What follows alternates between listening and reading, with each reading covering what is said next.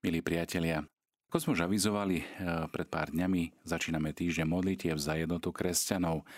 A tému týždňa týchto modlitieb eh, pre tento rok vybrala a materiály pripravila miestna skupina kresťanov zo Spojených štátov amerických, ktorú zvolala Minnesotská rada církví. Včera sme si o tejto rade niečo povedali. V decembri roku 2020 sa skupina prvýkrát stretla, hoci mnohí sa už navzájom poznali a všetci poznali prácu tejto rady cirkví. Niektorí z nich boli vedúcimi organizáciami, organizácií a tiež aktivistami alebo pastormi vo vlastných zboroch, spoločenstvách. Preto aj táto medzinárodná komisia, vymenovaná spoločne s Pápežskou radou na podporu jednoty kresťanov, teraz sa to nazýva dikastérium po novom, ale aj Komisiou pre vieru a poriadok Svetovej rady cirkví, ktorá bola poverená revíziou materiálov na tento týždeň modlitieb za jednotu kresťanov sa stretla s delegátmi spomenutej Minnesotskej rady cirkvy vo Švajčiarsku v septembri 2021. Pozrieme sa troška na históriu e, tejto rady. Minnesota má už roky jednu z najhorších rasových nerovností v celej krajine zažila najväčšiu hromadnú popravu v dejinách Spojených štátov v roku 1862, keď bolo v Mankete po vojne medzi Spojenými štátmi a Dakotou deň po Vianociach obesených až 38 príslušníkov pôvodného dakotského obyvateľstva. Keď sa títo pripravovali na smrť, tak spievali hymnu Mnohý a veľký, ktorej verzia je tiež aj súčasťou e, ekumenickej bohoslužby na dnešný rok. V poslednom čase sa Minnesota ocitla v epicentre rasových konfliktov. Keď sa v marci 2020 v dôsledku pandémie covidu uzavrel svet, vražda mladého afroameričana Georgia Floyda rukou minneapoliského, minneapoliského policajta Dereka Chauvina vytiahla do ulic množstvo ľudí z celého sveta, aby v jednote a spravodlivom hneve protestovali proti nespravodlivosti, ktoré boli svetkami na televíznych obrazovkách. Shaolin, ktorý bol bezprostredne po útoku prepustený, sa stal prvým policajtom v novodobej histórii odsúdený za vraždu Černocha v Minnesote. História zlého zaobchádzania s komunitami inej farby pleti v Spojených štátoch vytvorila dlhodobú nerovnosť a vzťahové rozpory medzi komunitami. V dôsledku toho zahrňajú aj dejiny cirkvy v Spojených štátoch rasové otázky ako jeden z hlavných faktorov cirkevného rozdelenia. V iných častiach sveta hrajú podobnú úlohu aj iné otázky, ktoré sa nedotýkajú doktríny. Preto sa aj teologické úsilie o jednotu, ktoré vyvíja Komisia pre vieru a poriadok Svetovej rady cirkví, tradične snaží spájať hľadanie jednoty cirkví s úsilím aj o prekonávanie múrov rozdelenia, akým je aj rasizmus v rámci ľudskej rodiny. Preto aj modlitba, najmä modlitba za jednotu kresťanov, nadobúda ešte dôležitejší význam, keď sa spája s bojom proti tomu, čo nás rozdeľuje ako ľudské bytosti s rovnakou dôstojnosťou, stvorené na Boží obraz a podobu. Minnesotská rada cirkví, ktorá sa už dávnejšie zaoberá odhaľovaním týchto historických a rasových vzorcov, zvolala preto pracovnú skupinu, ktorá zostavila čítania z Božieho slova, témy, piesne a bohoslužbu pre tohtoročné slávenie týždňa modlitieb za jednotu kresťanov.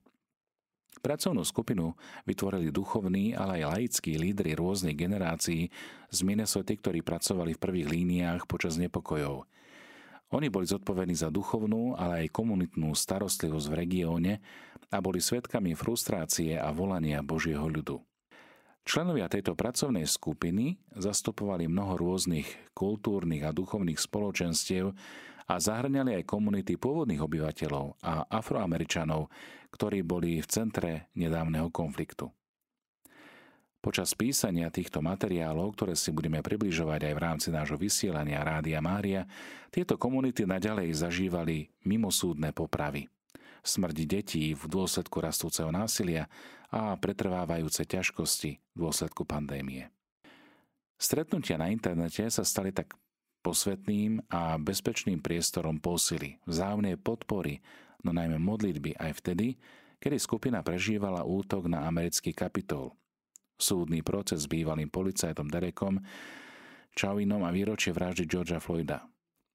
Členmi skupiny boli muži a ženy, otcovia a matky, rozprávači príbehov aj uzdravovateľia.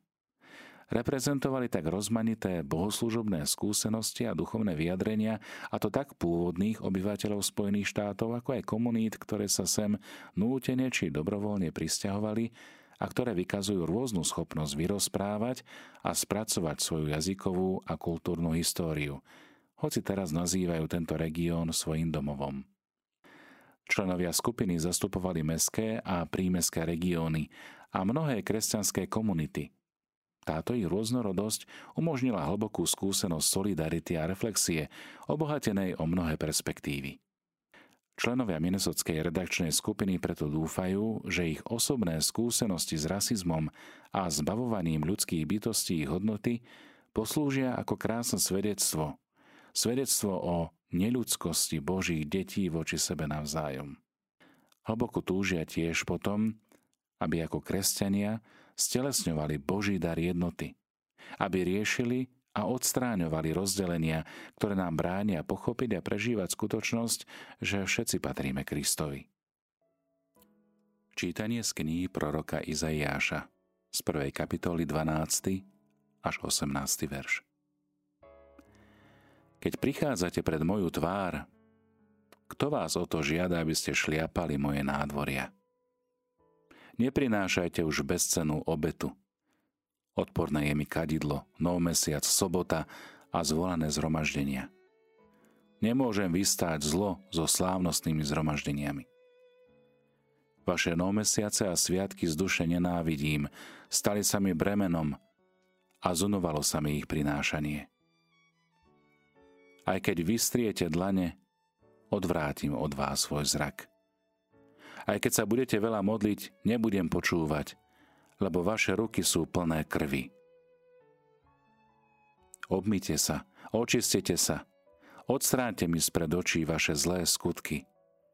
Prestaňte robiť zlo. Učte sa robiť dobro. Domáhajte sa práva, pomáhajte utláčanému, vymôžte právo sirote, obhajujte vdovu.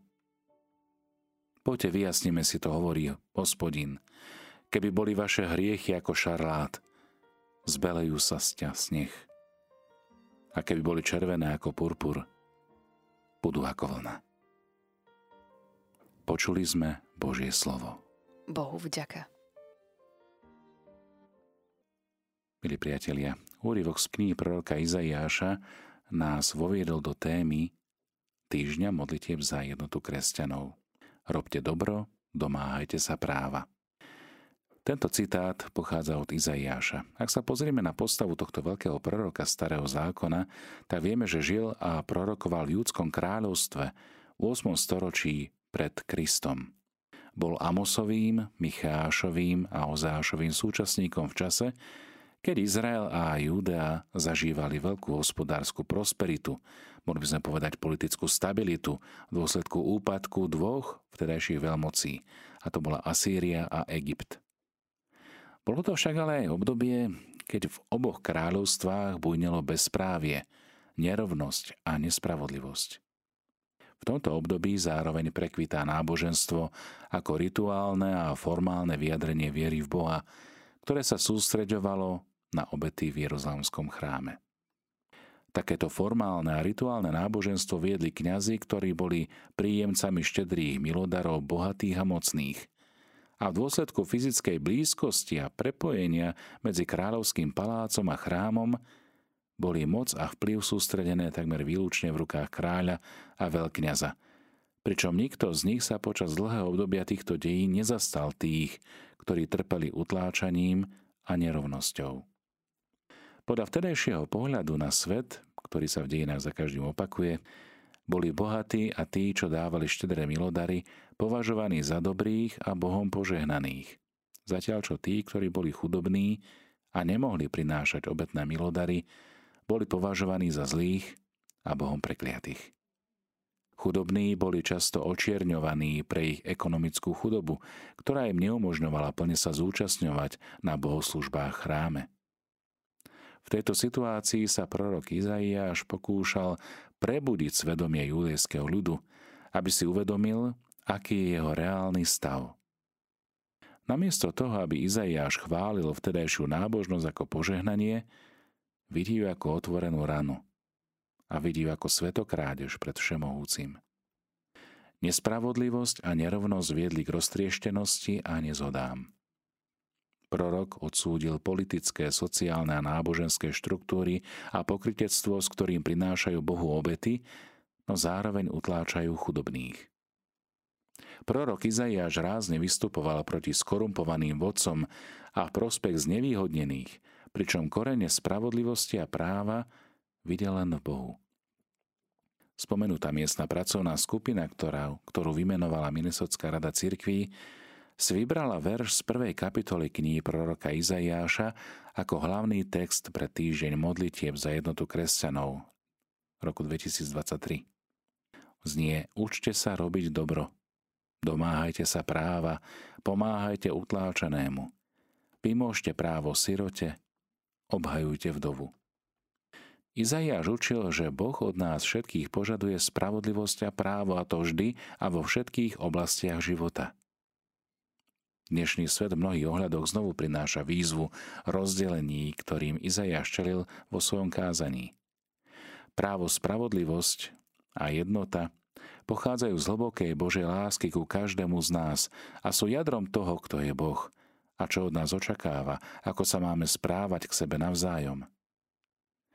Božia vôľa stvoriť nové ľudstvo z každého kmeňa, jazyka, ľudu a národa, ako tom čítame v knihe Zjavenia, 7. kapitole 9. verš, nás volá k pokoju a jednote, ktorú Boh vždy chcel pre celé svoje stvorenie. Proroková reč týkajúca sa vtedajšej nábožnosti je nemilosrdná.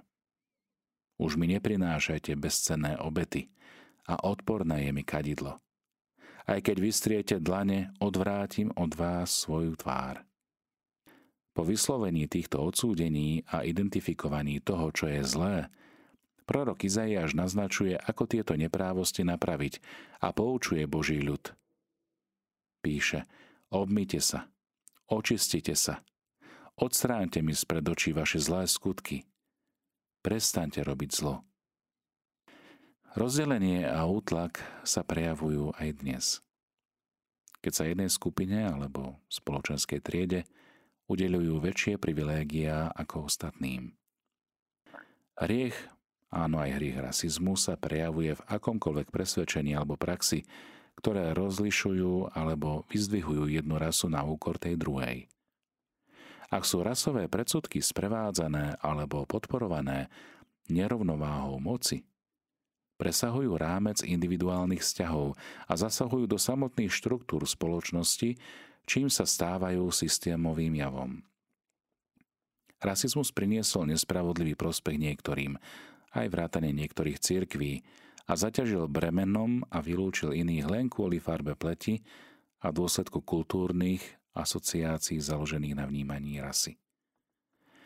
Podobne ako prívrženci náboženstva, ktorých tak ostro odsudzovali biblickí proroci, aj niektorí kresťania sa podielali alebo naďalej podielajú na podpore alebo udržiavaní predsudkov a útlaku a na podnecovaní rozdelenia. História ukazuje, že namiesto toho, aby kresťania uznávali dôstojnosť každého človeka, stvoreného na Boží obraz a podobu, príliš často sa zapájajú do štruktúr hriechu – hriechu ako sú otroctvo, segregácia, kolonizácia a apartheid. Práve tieto zbavujú aj iné ľudské bytosti ich dôstojnosti na základe falošných predstav a rasových dôvodov. Stalo sa to, že ani vo vlastných cirkvách kresťania neuznávali dôstojnosť všetkých pokrstených a znevažovali dôstojnosť svojich bratov a sestier v Kristovi na základe predpokladanej rasovej rozdielnosti. Pripomíname si tiež pamätné slova reverenda doktora Martina Luthera Kinga mladšieho. Je tragédiou nášho národa, jednou z najzahambujúc, najzahambujúcejších, že 11. hodina v nedelu do poludnia je jednou z najviac segregovaných hodín v kresťanskej Amerike. Toto vyhlásenie zdôrazňuje súvislosť medzi nejednotou kresťanov a nejednotou ľudstva – Všetky rozdelenia majú svoje korene. Korene v hriechu, to znamená v postojoch a skutkoch, ktoré sú v rozpore s jednotou, ktorú si Boh želá pre celé svoje stvorenie. Rasizmus je tragickou súčasťou hriechu, ktorý rozdelil kresťanov medzi sebou a zapríčinil, že sa modlia v oddelenom čase, v oddelených budovách a v niektorých prípadoch viedol až k tomu, že sa kresťanské komunity rozdelili. Žiaľ, odčiat z vyhlásenia Martina Luthera Kinga mladšieho sa toho veľa nezmenilo. 11. hodina dopoludnia ako symbol najbežnejšieho času nedelných bohoslúžieb často nie je prejavom jednoty kresťanov, ale skôr prejavom ich rozdelenia. A to tak z rasového a sociálneho hľadiska, ako aj z hľadiska vierovýznania. Ako hlásal prorok Izaiáš, takéto pokrytectvo medzi veriacimi ľuďmi je pred Bohom urážkou. Aj keď sa budete veľa modliť, nebudem počúvať, lebo vaše ruky sú plné krvi. Čítame v 15. verši. Biblickej pasáži, ktorá bola zvolená za tému týždňa modlitev za jednotu kresťanov, nás prorok Izaiáš učí, ako tieto zlozvyky liečiť. Naučiť sa konať dobro si vyžaduje rozhodnutie spýtovať si svedomie. Preto aj týždeň modlitieb je pre kresťanov vhodným časom, aby si uvedomili, že rozdelenia medzi našimi cirkvami a denomináciami nemožno oddeliť od rozdelení existujúcich v rámci širšej ľudskej rodiny. Spoločná modlitba za jednotu kresťanov nám umožňuje zamyslieť sa nad tým, čo nás spája a zaviazať sa bojovať proti útlaku a rozdeleniu v celej ľudskej rodine. Ak sa pozrieme na iného proroka, proroka Micháša, tak on zdôrazňuje, že Boh nám povedal, čo je dobré a čo od nás chce. V 6. kapitole čítame zachovávať právo, milovať láskavosť a v pokore chodiť so svojím Bohom. Zachovávať právo znamená mať úctu ku všetkým ľuďom. Právo si vyžaduje skutočne spravodlivé zaobchádzanie a prekonanie historických znevýhodnení založených na rase, rode, náboženstve či sociálno-ekonomickom statuse. Chodiť v pokore s Bohom si vyžaduje pokánie. Vyžaduje si nápravu a napokon zmierenie. Boh od nás očakáva, že sa zjednotíme v spoločnej zodpovednosti za rovno všetkých Božích detí. Jednota kresťanov by mala byť znamením a zárodkom zmierenej jednoty celého stvorenia. Naopak rozdelenie medzi kresťanmi oslabuje silu tohto znamenia a v konečnom dôsledku skôr rozdelenie prehlbuje, než aby prinášalo do zraneného sveta uzdravenie. Lebo toto je poslanie cirkvy. Nech teda Izajašova výzva, aby sa Judsko domáhalo práva, nech znamená, že má uznať existenciu nespravodlivosti a útlaku v našej spoločnosti. Preto prosí judejský ľud, aby zavrhol existujúce status quo. Domáhanie sa práva si vyžaduje konfrontáciu s tými, ktorí páchajú zlo na druhých. Áno, nie je to ľahká úloha a niekedy môže viesť ku konfliktom. Ale Pán Ježiš nás uistuje, že brániť spravodlivosť tvárov tvár útlaku je jediná cesta do nebeského kráľovstva. Lebo ako čítame v blahoslavenstvách, Ježiš hovorí – Blahoslavení prenasledovaní pre spravodlivosť, lebo je nebeské kráľovstvo. Milí poslucháči, v tejto chvíli tu máme Vládka, ktorý má otázku k tejto téme modlitieb za jednotu kresťanov. Nech sa páči. Tak pochválený budeš Kristus. Na veky amen. Tak otec Bruno, ja mám takú, takú špeciálnu otázočku, keďže prebieha vlastne e, ten týždeň modlitieb za jednotu kresťanov tak u nás vo farnosti sa možno raz ročne alebo aj častejšie sa konajú také tie ekumenické bohoslužby s bratmi evanielikmi a chcel som sa opýtať, že vlastne ako mám pojímať tú ekumenickú bohoslužbu, že ako, ja ako katolík, ako mám k tomu pristupovať nejakým spôsobom a či je to nejakým spôsobom, no je to obohacujúce, je to zjednocujúce, ale akým spôsobom mám k tomu pristupovať a ako, a ako mám to chápať.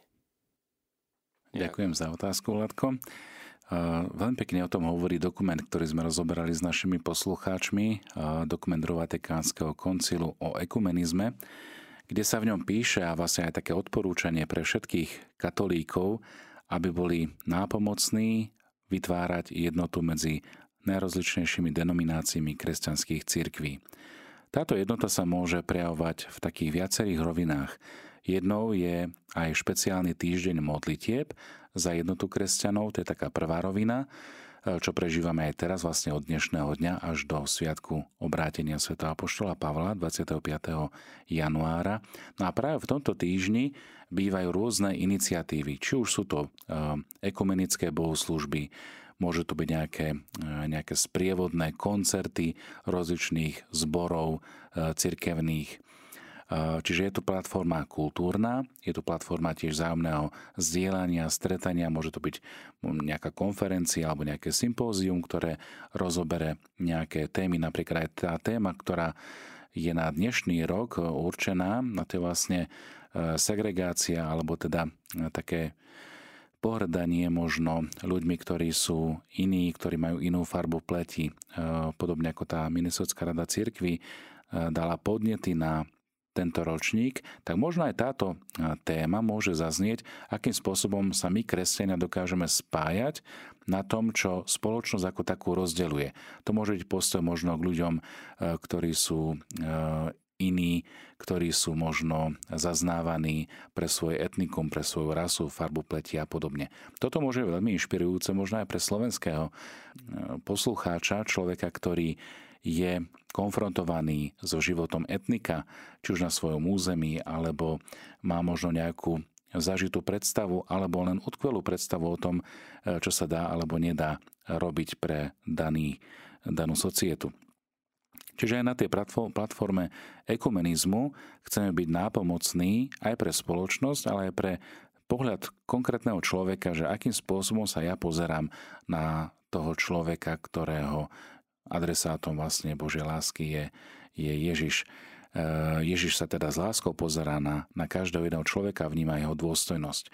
Tá tvoja otázka, že akým spôsobom ma zavezuje teda ekumenizmus alebo toto hnutie, eh, ktoré v cirkvi máme tiež prítomné, nie je to ojedinele len u nás katolíkov, ale aj v mnohých protestantských cirkvách, aj ortodoxných, pravoslávnych, východných kresťanov, je toto úsilie o jednotu. Veľmi pekne o tom hovoril aj svätý otec František, keď mal um, audienciu a modlitbu Aniel pána e, poslednú nedelu, kde vyzýva všetkých kresťanov, všetkých tých, ktorí sú pokrstení v Kristovom mene, aby vytvárali túto jednotu. Aby vytvárali jednotu na platforme modlitby, spoločných stretnutí, možno nejakých charitatívnych um, organizácií, ale hlavne, aby sme sa dokázali vzájomne počúvať. Čiže vytvoriť priestor na to, aby sme dokázali túto jednotu vytvárať ako keby z dola.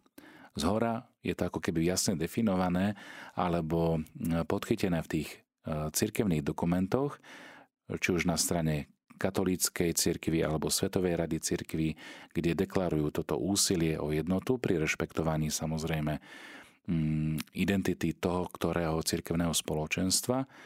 A takisto aj veľmi pekná informácia, ktorá odznela teraz nedávno z prostredia anglikánskych cirkví, kde tiež tak prebieha taký dosť búrlivé obdobie, kde sa otvárajú mnohé otázky a mnohí anglikáni práve aj prechádzajú do katolíckej cirkvi, lebo vnímajú ako keby takúto platformu hodnoty Eh, jednoty, spoločenstva, eh, vernosti Kristomu Evanieliu. Tým nechcem povedať, že by iné cirkvy toto nerobili. Nie práve, práve každý robí to na svojej úrovni a na svojich možnostiach a svojich tradícií, ktorú má zdedenú. Ale my ako katolíci chceme mať ako keby ten ústretový postoj, o ktorom hovorí nielen oficiálne učenie cirkvi, ale o ktorom chce hovoriť aj tá platforma na úrovni farnosti, dieces, byť vzájomne ochotný sa počúvať, ochotný sa stretnúť, ochotný sa spolu modliť. Ďakujem veľmi pekne, tak to je pre mňa asi tak dostačujúce vysvetlenie. Tak bol som troška obšírny, ale je to veľká téma a žijeme ňou e, teraz niekoľko dní a pre mňa samého je to naozaj také inšpirujúce, že na čo sa zamerať, čo možno vnímame ako také prehliadané skutočnosti, ale sú tu prítomné a na toto chceli ako keby poukázať aj v rámci toho svetového hnutia ekumenizmu e, Minnesotskej rady cirkvi v spolupráci práve s pápežskou e, kongregáciou Dikastérium pre jednotu kresťanov. Ďakujem pekne. Milí priatelia, dnes máme prvý deň týždňa modlitieb za jednotu kresťanov. Odporúčaných textoch počúvame aj tieto úrivky Izaiáš 1. kapitola 12. až 18. verš, ktorý znie Učte sa robiť dobro, domáhajte sa práva, pomáhajte utláčenému a vy môžete právo sirote, obhajujte vdovu. Podľa Izaiáša Boh chce, aby Júda nielen praktizoval spravodlivosť, ale aby si osvojil zásadu konať dobro vždy. Boh chce, aby sme sa nielen starali o siroty a vdovy, ale aby sme robili to, čo je správne a dobré pre nich a pre každého, kto je spoločnosťou odsúvaný na okraj. Hebrejské slovo pre dobro znamená radovať sa, tešiť sa, byť milý a robiť dobre, robiť niečo pekné. Byť kresťanom znamená byť Ježišovým učeníkom. Všetci kresťania počúvajú Božie slovo a spoločne sa učia, čo to znamená konať dobro a kto takúto solidaritu potrebuje. Keďže spoločnosť je čoraz ľahostajnejšia k potrebám druhých, my, kresťania ako Božie deti, sa musíme naučiť zastať sa našich utláčaných bratov a sestier práve tým, že budeme mocným hovoriť pravdu. A ak to bude potrebné, obhajovať ich prípady, aby mohli žiť v pokoji, dôstojnosti a spravodlivosti. Ak budeme takto konať, budeme vždy konať dobro. Náš záväzok odstrániť hriech rasizmu a uzdraviť sa z neho si vyžaduje, aby sme boli pripravení a ochotní nadviazať vzťah s našimi kresťanskými bratmi a sestrami. Na dnešný deň máme aj úryvok z Lukášovho Evanielia z 10. kapitoly 25. až 36. verš. Tu vystúpil ktorý si znalec zákona a povedal, aby ho pokúšal. Učiteľ, čo mám robiť, aby som bol dedičom väčšného života? Ježiš mu ravel, čo je napísané v zákone, ako tam čítaš? On odpovedal, milovať budeš pána svojho Boha z celého svojho srdca, z celej svojej duše a zo všetkých svojich síl a z celej svojej mysle a svojho blížneho ako seba samého. Povedal mu, správne si odpovedal, toto rob a budeš žiť. Ale on sa chcel ospravedlniť a preto sa opýtal Ježiša, a kto je môj blížny? Vtedy mu Ježiš povedal, Istý človek zostupoval z Jeruzalema do Jericha a padol do rúk zbojníkov. Tí ho zbíjali, doráňali, nechali ho polomrtvého a odišli. Náhodou šiel tou cestou istý kňaz a keď ho videl, obišiel ho. Podobne aj Levita. Keď prišiel na to miesto a uvidel ho, šiel ďalej. No prišiel k nemu istý cestujúci Samaritán a keď ho uvidel, bolo mu ho ľúto. Pristúpil k nemu, Nalial mu na rany oleja a vína a obviazal mu ich. Vyložil ho na svoje dobyča a zaviezol ho do hostinca a staral sa oň. Na druhý deň vyňal dva denáre a dali hostinskému a povedal Staraj sa oň a ak vynaložíš viac, ja ti to zaplatím, keď sa budem vracať. Čo myslíš? Ktorý z tých troch bol blížny tomu, čo padol do rúk zbojníkov? On odpovedal ten, čo mu preukázal milosrdenstvo. A Ježiš mu povedal, choď a rob aj ty podobne. Ježišová odpoveď, milí priatelia, od nás žiada, aby sme hľadeli spoza hranice rozdelenia, podľa poza hranice náboženstva, kmeňa, národnosti a spoznali blížneho v núdzi. Podobne aj my, kresťania, musíme hľadieť poza tieto rozdiely a rozdelenia v kresťanskej rodine, aby sme spoznali a milovali svojich bratov a sestry v Kristovi. A tak výzvy znejú, kto je vo vašej spoločnosti utláčaný, kto je marginalizovaný, ako by cirkvi mohli kráčať spoločne s týmito bratmi a sestrami a reagovať na ich potreby a hovoriť v ich mene, zastať sa ich. Milí priatelia, toto je výzva, nad ktorou sa môžeme spoločne zamýšľať. Nech teda aj modlitba na záver toho dnešného zamyslenia katechézy poklad viery nám tomu dopomôže. Modlíme sa. Pane, Ty si povedal svoj ľud, Pane, Ty si povolal svoj ľud z otroctva do slobody. Daj nám silu a odvahu hľadať tých, ktorí potrebujú spravodlivosť. Daj, aby sme videli túto potrebu a poskytli pomoc a skrze svojho Ducha Svetého nás zhromaždiť do jedného ovčinca Ježiša Krista, nášho pána a pastiera. Amen. Milí priatelia, nech nás sprevádza Božie požehnanie aj v tomto úsilí modlitieb za jednotu kresťanov. O pár chvíľ budeme sláviť Najsvetejšiu Eucharistiu a aj formulár tejto svätej omše bude za jednotu kresťanov. Spojme sa teda spoločne do modlitby, do príhovoru a prosme Ježiša o jednotu, o ktorú on sám prosil predvečer svojej smrti a utiekajme sa aj k tej, ktorú zývame ako Matku Svetej jednoty, našej nebeskej Matky Pany Márie.